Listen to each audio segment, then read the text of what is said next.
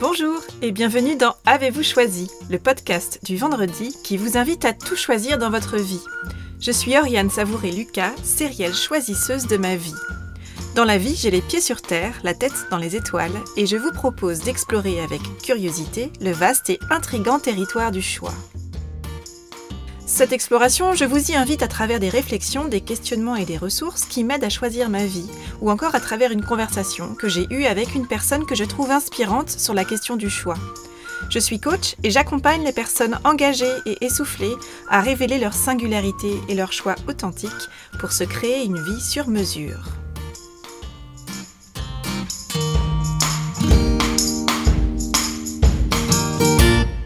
Alors que 2020 démarre, je vous souhaite une année choisie et épanouissante.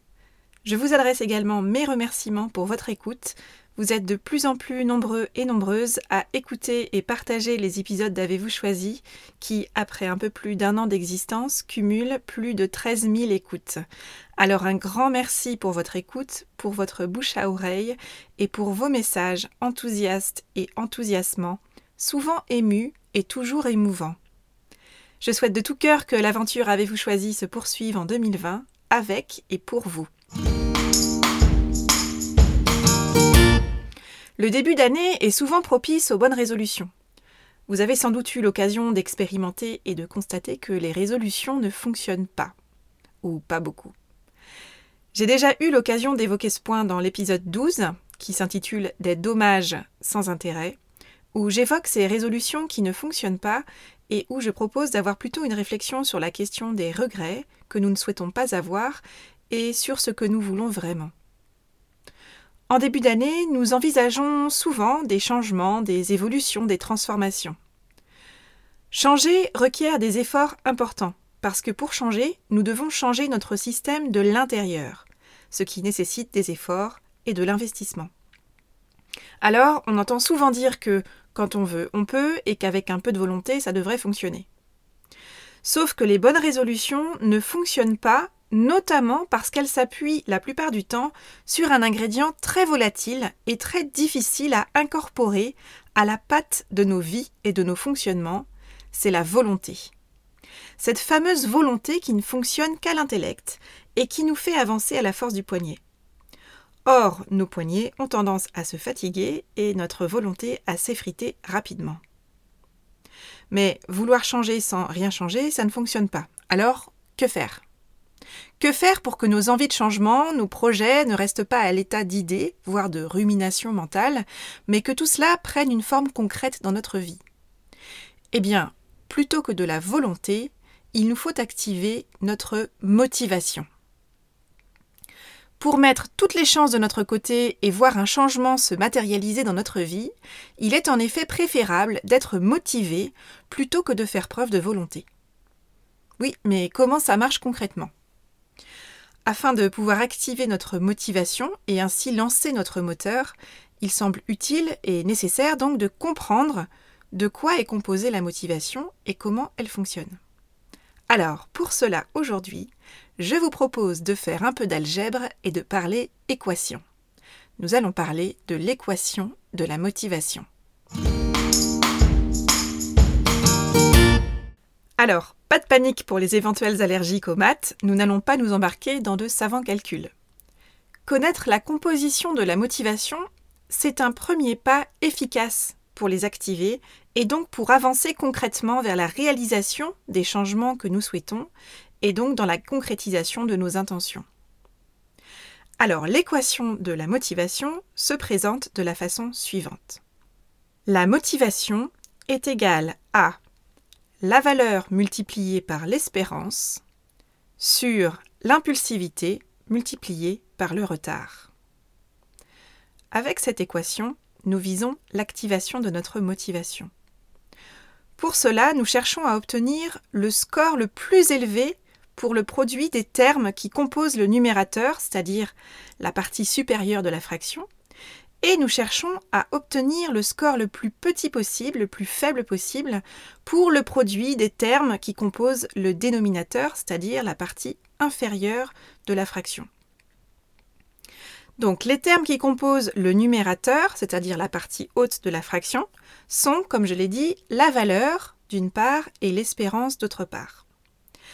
Pour activer notre motivation, et donc pour mettre toutes les chances de notre côté pour la bonne réalisation du changement que nous envisageons, nous devons nous assurer d'obtenir un score le plus élevé possible sur ces deux composantes. D'une part la valeur, d'autre part l'espérance. Alors, qu'est-ce qu'on met derrière ces deux termes de valeur et d'espérance? Alors, la valeur, c'est en fait la valeur que nous accordons à notre projet. Qu'est-ce que je veux? Pourquoi c'est important pour moi de mettre en place ce changement? Quelle valeur j'accorde à cette envie de changement, à ce projet? Lorsque nous sommes motivés, c'est que la réalisation que nous visons relève bien de notre propre choix et que cela a du sens pour nous. Lorsque nous sommes motivés, c'est que nous avons une vision claire des bénéfices que nous espérons obtenir grâce à la réalisation de ce changement. Alors, avant de vous lancer dans un changement, vous avez tout intérêt à auto-valider que cette envie est bien la vôtre. Sinon, vous partez déjà avec un très sérieux handicap et un risque très élevé d'échec programmé. Le deuxième élément qui compose donc le numérateur de cette fraction, qui compose euh, l'équation de la motivation, c'est l'espérance. C'est un critère qui nous permet d'évaluer dans quelle mesure nous sommes confiants dans notre capacité à mettre en œuvre ce changement. Alors, il est très intéressant de prendre un temps pour évaluer sa capacité, pour s'assurer de ne pas sous-estimer ni surestimer nos capacités. Parce que s'engager dans un changement nécessite de sortir de notre périmètre euh, du connu, tout en veillant à ne pas se mettre en difficulté.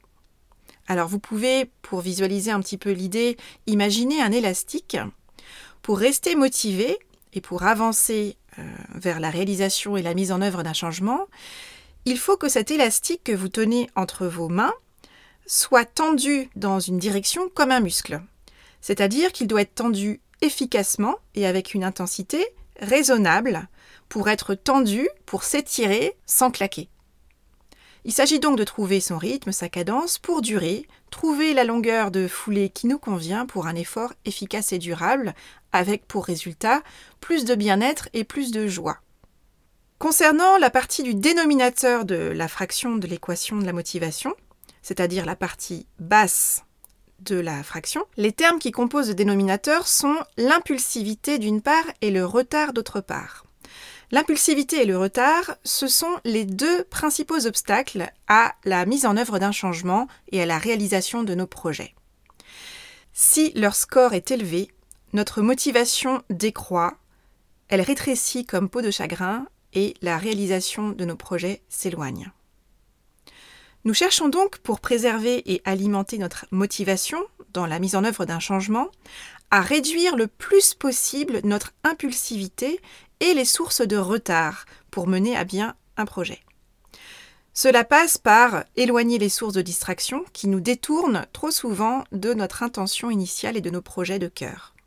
Alors ces sources de distraction, ce sont par exemple les interruptions, le téléphone portable, notre consultation intempestive et chronophage des réseaux sociaux, les notifications en tout genre, les projets urgents mais pas importants qu'on fait passer en haut de notre to-do list, notre euh, tendance à vouloir être multitâche et passer ainsi d'un projet à un autre en, en oubliant parfois euh, le projet principal.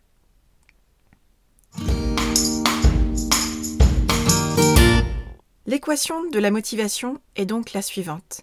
La motivation est égale à la valeur qu'on accorde au changement qu'on veut mettre en place, multipliée par l'espérance, c'est-à-dire la confiance qu'on a dans notre capacité à mettre en œuvre ce projet, divisée par l'impulsivité, multipliée par le retard.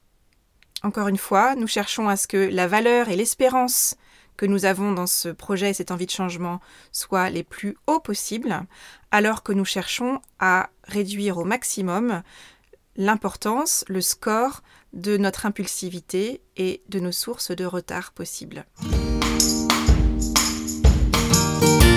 Quelle est l'intention que vous posez pour cette année? Quel changement avez-vous envie de vivre en 2020 Comment pouvez-vous activer votre motivation?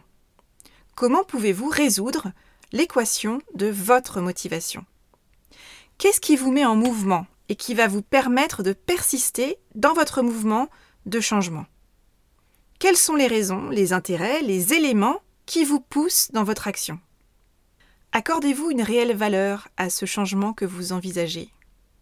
Avez-vous confiance en vos capacités à mettre en œuvre ce changement cette année?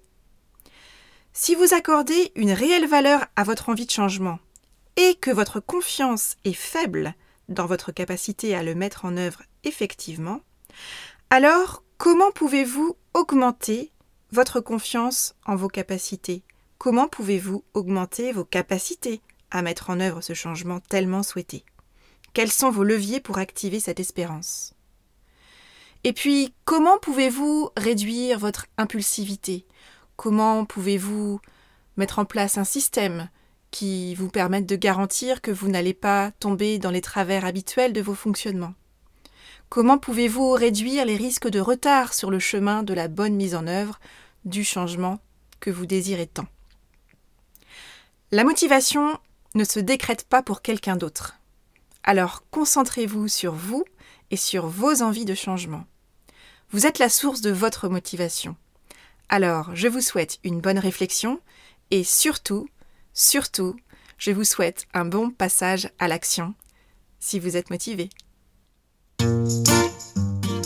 Voilà, c'est tout pour aujourd'hui. Vous retrouverez cet épisode sur le site oriansavoureluca.com. Si vous aimez ce que je vous propose et que vous voulez faire partie de cette aventure audio, je vous invite à vous abonner à la newsletter de Avez-vous choisi afin d'être alerté dès la publication d'un nouvel épisode. N'hésitez pas à partager votre enthousiasme par écrit en déposant un avis sur le site, sur la page Facebook Avez-vous choisi ou une constellation de 5 étoiles sur votre application de podcast préférée et à faire connaître Avez-vous choisi à celles et ceux qui vous sont chers et que l'idée de tout choisir dans leur vie pourrait réjouir. Je vous souhaite une belle semaine et je vous donne rendez-vous vendredi prochain pour un nouvel épisode. Et d'ici là, et si vous choisissiez tout